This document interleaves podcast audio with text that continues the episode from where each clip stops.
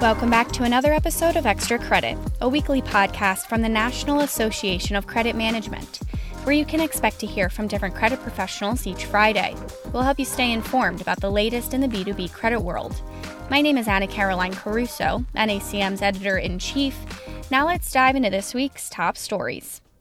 As the next generation of credit professionals accepts jobs in the industry, they're using a different approach to build customer relationships by leveraging new communication styles. Communication differs naturally across generations. Unlike the traditional reliance on in person interactions or phone calls, younger credit managers are harnessing the power of texting and social media to engage with customers. An e News poll revealed earlier this year that more than half of credit professionals no longer conduct in person customer visits as part of their credit investigation. This time last year, only 2% of credit managers said that texting was their preferred form of contact with customers.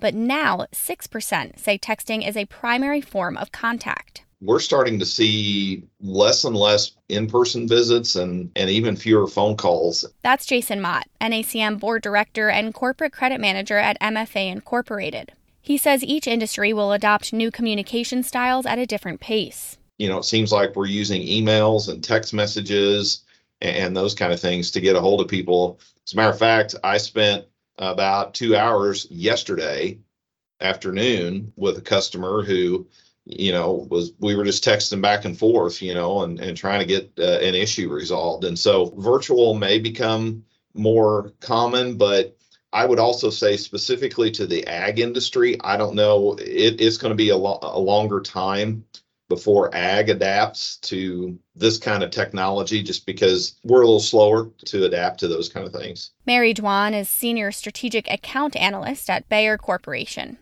She says no matter your communication style with customers, the goal should remain the same create a strong sense of trust, improve customer service, and mitigate risk priority is to maintain a great relationship with the customers. And but meanwhile, we need to also address any credit related issues, accounts receivable and bad debts and unpaid bills and, and delayed payments, such, right? So, and there's a great boundary that we maintain. So personally, because I manage a six to seven billion dollars customer portfolio, and my customers are large corporation customers. So uh, how to develop the this or maintain the strong relationship is very critical for us. And also we need to use a strategy. The new generation of credit managers may not have a long-standing history with some customers, but that might not be a bad thing. For example, after several years of working with a customer, the business and personal lines become blurred, and you may view your customer as a friend instead of a business partner. This will make you more inclined to allow late payments. Brendan Missick is a senior credit manager for agriculture credit at PCS Admin USA Nutrien.